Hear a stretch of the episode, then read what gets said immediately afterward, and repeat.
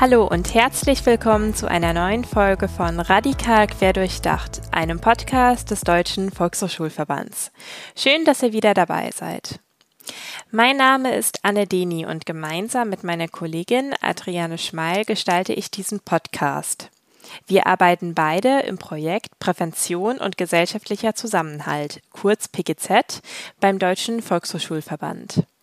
In Folge 16, also in der letzten Folge, haben Adriane und ich über das Thema Diversität gesprochen und dabei unterschiedliche Bereiche fokussiert. Also Diversität in unserem Alltag, Diversität als Ressource für eine zukunftsfähige Gesellschaft und Diversität als Ausgangspunkt für Identitätsprozesse. Außerdem haben wir uns die Videos der Funkmediengruppe Germania und Germania Ost einmal näher angeschaut. Falls ihr die Folge noch nicht kennt oder sie verpasst habt, hört einfach im Anschluss an das heutige Interview einmal rein. Und wenn ihr keine Podcast-Folge mehr verpassen möchtet, dann lasst gerne ein Like da und klickt dafür in eurer Lieblingspodcast-App auf Folgen.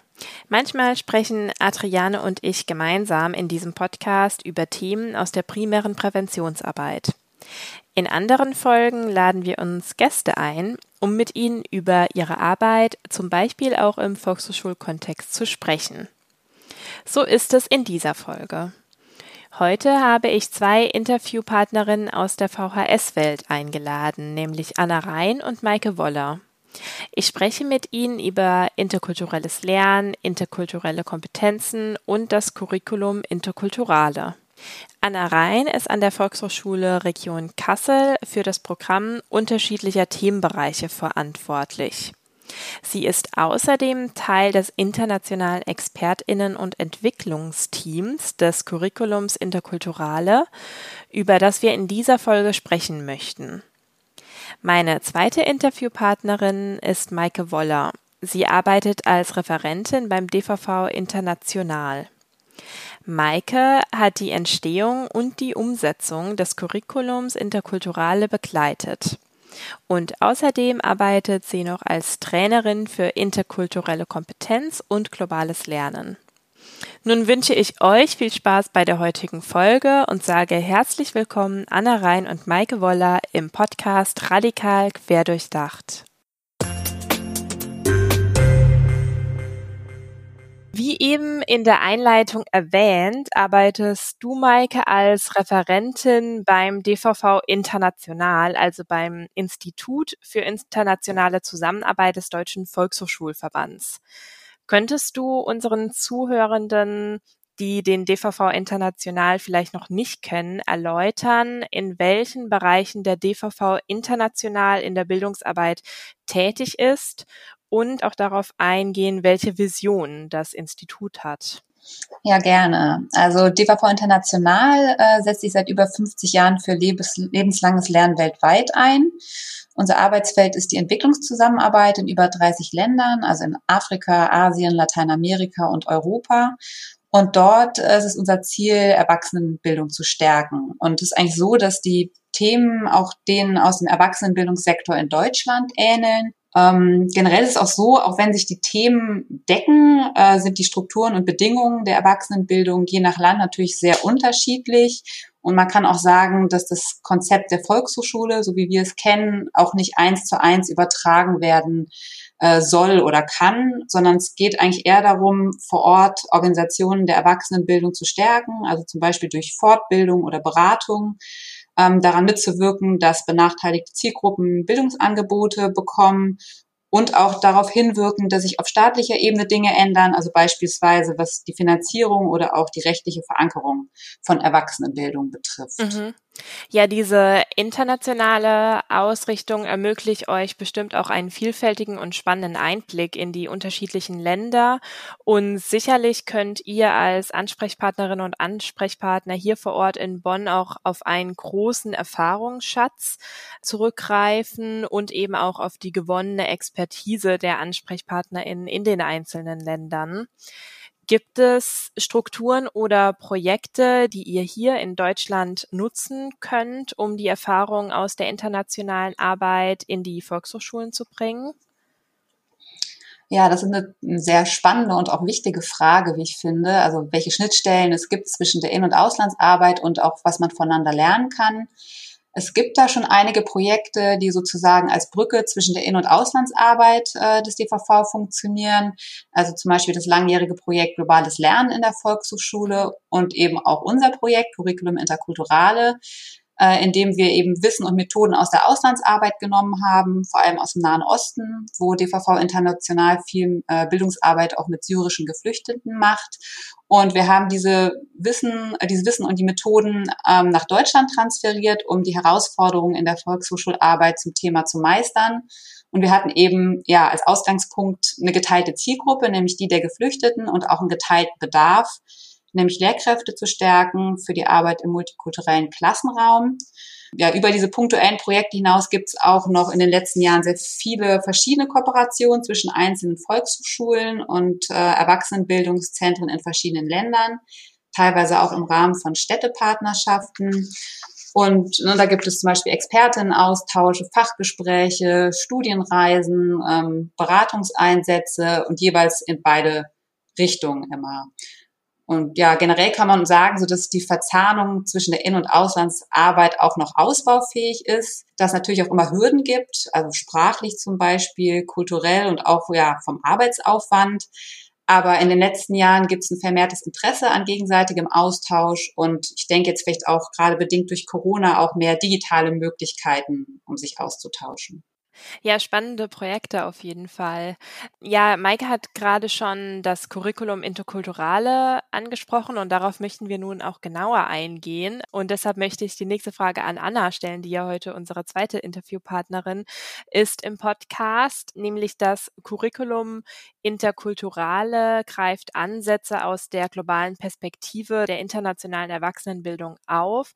Das heißt, das Curriculum stützt sich auf die Ex Expertise die der DVV international durch eben diese internationale Bildungsarbeit gewinnen konnte. Und am Curriculum Interkulturale hat ein internationales Team von ExpertInnen zusammengearbeitet und eine hiervon, nämlich Anna, haben wir heute zu Gast.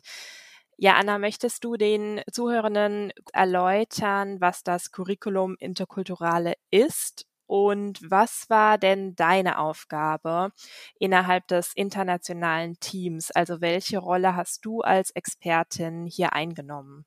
Ja, vielen Dank. Das Curriculum Interkulturale ähm, ist ein Konzept für eine Fortbildung für Lehrkräfte, in dem das Thema interkulturelle Kompetenzen in Lernsettings mit erwachsenen Neuzugewanderten im Fokus stand. Zu Beginn des Projekts war die Aufgabe des Expertenteams zu überlegen, ja, welche Kompetenzen können mehr oder weniger erfahrene Lehrkräfte in ihrer Arbeit unterstützen? In der Zeit, in der viele Menschen nach Deutschland zugewandert sind, größtenteils auch mit Fluchthintergrund, stieg ja auch der Bedarf an Lehrkräften.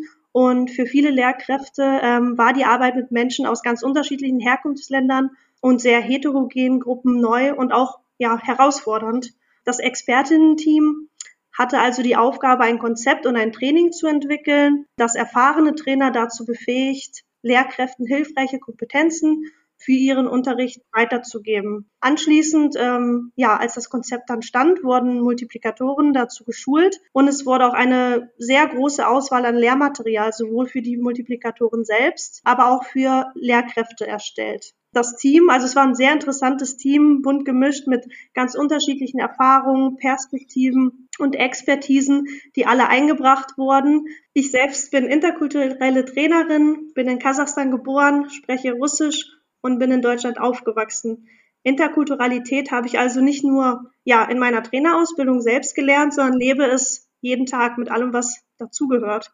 Außerdem war ich zum Zeitpunkt des Projekts Bildungskoordinatorin für Neuzugewanderte an der Volkshochschule Region Kassel, hatte somit also einen guten Überblick über die Situation Neuzugewanderter sowie über die Integrationsmaßnahmen, in denen die Lehrkräfte unterrichten.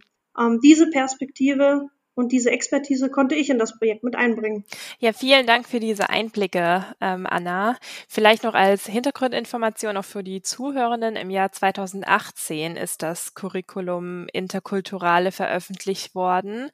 Ja, hier noch die Frage, an wen richtet sich das Curriculum Interkulturale? Und im Titel sind die letzten drei Buchstaben groß geschrieben. Also für was stehen die Großbuchstaben ALE?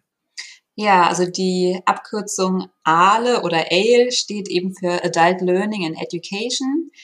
Ähm, der Begriff ist Teil von einer globalen Kampagne von DVV International und anderen internationalen Organisationen äh, mit dem Ziel, die Sichtbarkeit von Erwachsenenbildung weltweit zu stärken, indem eben ein einheitlicher Begriff benutzt wird. Ja, und das äh, Ale oder Ale in Curriculum Interkulturale gibt dir eben dann schon Hinweis auf die Zielgruppe und es sind nämlich Lehrkräfte aus der Erwachsenenbildung mit Geflüchteten.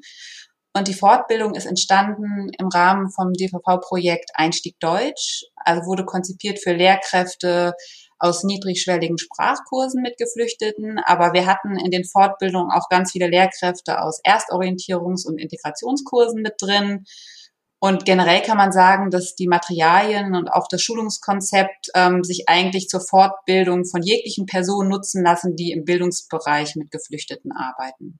Besonders für das Expertenteam für das Internationale war diese Abkürzung in dem Titel auch sehr wichtig, um auch nochmal diesen ja, internationalen Kontext, in dem es entstanden ist, in den Vordergrund zu bringen. Ich würde mit euch noch gerne über den Ansatz der interkulturellen Bildung sprechen, weil das Curriculum Interkulturale ja diesen Ansatz verfolgt. Also was versteht man unter interkulturellem Lernen und was macht diesen Bildungsansatz so besonders? Ja, also vielleicht vorweg, also viele Menschen denken immer, dass sich interkulturelle Kompetenz automatisch entwickelt, wenn man auf Menschen äh, aus anderen Kulturräumen trifft, also sei es in Deutschland oder auch im Rahmen von Auslandsaufenthalten. Aber ähm, interkulturelle Kompetenz ist kein Selbstläufer. Also das heißt, ähm, auch wenn man beispielsweise jahrelang im Ausland gelebt oder gearbeitet hat, heißt das nicht unbedingt, dass man am Ende interkulturell kompetent ist. Also es kann auch genauso gut passieren, dass wenn man ähm, ja auf viele Missverständnisse gestoßen ist oder viele Konflikte hatte und die falsch einsortiert hat, dass man dann mit mehr Stereotypen und Vorurteilen zurückkommt. Ja, und zur Frage, was man unter interkulturellem Lernen versteht, ähm, da ist eigentlich für mich ganz zentral die Bereitschaft, dass man nicht nur aus positiven Erfahrungen lernt, sondern auch aus irritierenden Momenten und auch aus Konflikten ja, dass man auch den Mut hat, andersartiges Verhalten, auf das man sich vielleicht im ersten Moment keinen reinmachen kann, erstmal stehen zu lassen, bis sich eine Erklärung bietet, vielleicht auch erst später. Und dass man dem Impuls widersteht, immer direkt Schlussfolgerungen zu ziehen und äh, Menschen aufgrund ihres Verhaltens in Schubladen einzusortieren. Vielleicht dazu mal ein Beispiel aus äh, Kursen mit Geflüchteten, was wir häufiger in der Fortbildung auch hatten zum Beispiel, ne, sagt eine Lehrkraft, A, schaut mir nicht in die Augen, wenn ich mit ihm oder ihr spreche. Und das heißt für mich, er oder sie respektiert mich nicht oder hat irgendwie ein Problem mit mir. Und da merkt man, ne, das ist die deutsche Leseart, aber es kann auch ganz andere Erklärungen für das Verhalten geben. Also Vielleicht heißt es äh, in dem Kulturraum, äh, dass man sich nicht in die Augen schaut, ist ein Zeichen für Respekt, also gegenüber einer Lehrkraft. Es kann genauso gut sein, dass es einen persönlichen Grund hat, dass tatsächlich die Person ein Problem mit mir als Lehrkraft hat. Oder es kann an der Situation liegen, dass vielleicht die Person gerade eine schlechte Nachricht erhalten hat und äh, abgelenkt ist. Also da sieht man auch, dass man nicht alles sofort auch immer kulturell erklären sollte. Ja, und ähm, generell beim interkulturellen Lernen ist, glaube ich, wichtig, dass man äh, bei sich selbst anfängt. Also erstmal überlegt, wie bin ich eigentlich kulturell geprägt und woher kommen meine Haltungen, mein Wertverständnis und wie beeinflussen die mein Verhalten oder auch meine Kommunikationsmuster. Weil ja, erst wenn man sich selbst versteht, kann man in einem zweiten Schritt schauen, wie andere Menschen ja anders leben, denken, fühlen, handeln. Äh, aber das ist eben erst der zweite Schritt. Ja, das ist ein sehr gutes Beispiel, Maike. Ähm, ich möchte noch auf das Thema Diversität eingehen, nämlich in Folge 16 haben Adriane und ich, also meine Kollegin Adriane, mit der ich diesen Podcast gemeinsam gestalte, wir sind auf das Thema Diversität eingegangen und haben darauf den, den Fokus gelegt. Beim Durchlesen des Curriculums bin ich auf das Konzept der Diversität und Multikollektivität gestoßen.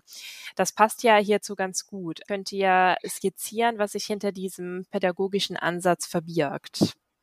Ja, das können wir sehr gerne. Ähm, das Konzept der ja, Diversität unterstreicht ja, dass Pluralität bei uns in der Gesellschaft Fakt ist und auch ja, positiv konnotiert ist. Das Konzept der Multikollektivität ähm, hinterfragt Paradigmen kultureller Besonderheiten und in dem Zuge auch unser Verständnis von menschlicher Identität. Multikollektivität sagt also, ähm, ist geprägt von relativer Stabilität von kollektiven Zugehörigkeiten, Flexibilität von Gruppenzugehörigkeiten, ähm, aber auch kontextabhängiger Relevanz von den Gruppenzugehörigkeiten und damit äh, auch radikaler Individualität. Also wenn wir uns das anschauen, bedeutet das, dass jeder Mensch über eine einzigartige Kombination von Gruppenzugehörigkeiten verfügt und von kulturellen Einflüssen. Das heißt, jeder Mensch hat eine Ansammlung an Gruppenzugehörigkeiten, die in keinem anderen Menschen so wieder vorhanden ist. Und daraus ergibt sich die Identität und die Kollektivität des Individuums.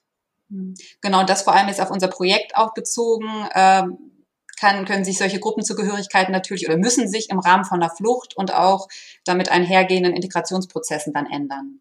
Genau, und stellt auch nochmal die Flexibilität und die Kontextabhängigkeit also in den Vordergrund, weil es nämlich sagt, das kann sich auch ändern. Also mit, mit äh, Interessen, mit Umzug innerhalb ja, einer Lebensspanne können sich die verschiedenen Gruppenzugehörigkeiten auch flexibel bewegen.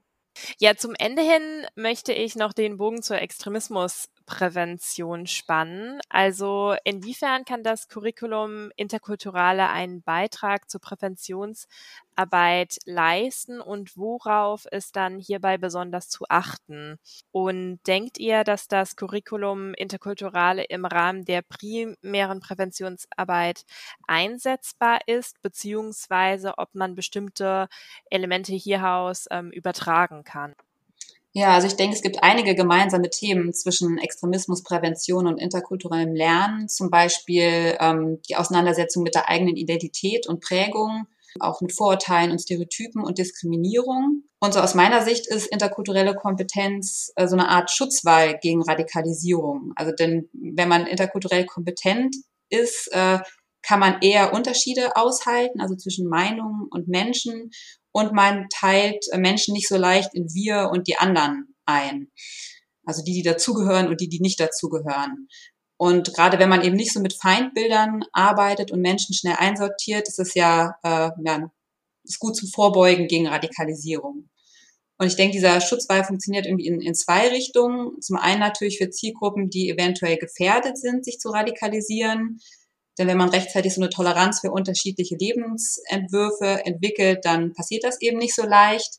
Aber auch äh, gesamtgesellschaftlich gesehen ähm, gibt es ja immer Gründe, warum sich Menschen auch, äh, Menschen auch radikalisieren. Unter anderem, weil sie selber Diskriminierung erfahren haben, weil sie ausgegrenzt wurden oder irgendwie das Gefühl haben, keinen Platz in der Gesellschaft zu finden. Und ähm, ja, indem man einfach vielen Menschen äh, interkulturelle Trainings zukommen lässt, äh, ja, senkt man einfach die Gefahr von diesen Ausgrenzungsprozessen und auch damit die Gefahr, dass sich äh, Menschen radikalisieren. Abschließend habe ich noch eine Frage zur Arbeit mit Jugendlichen und jungen Erwachsenen im Bereich des interkulturellen Lernens. Anna, du arbeitest in Projekten mit jungen Menschen im Bereich des interkulturellen Lernens zusammen. Was sind für dich hier die Chancen und die Herausforderungen? Also hier sehe ich definitiv sehr viele Chancen. Junge Menschen leben heute in einer ganz anderen Lebensrealität als die älteren Generationen.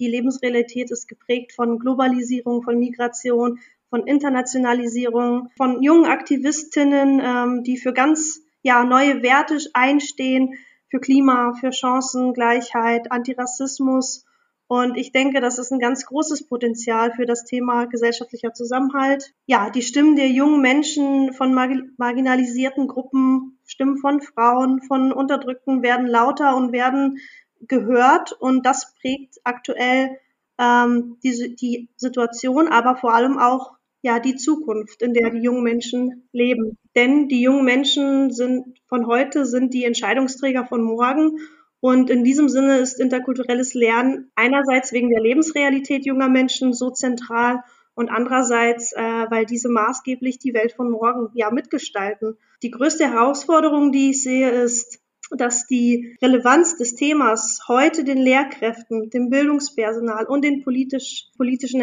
Entscheidungsträgern so nahe zu bringen, dass es eine Priorität wird und nicht nur als ein Thema von vielen gedacht wird. Ähm, dass, sich, dass es also ein Ansatz ist, der sich durch alle Lehr- und Lernsituationen zieht.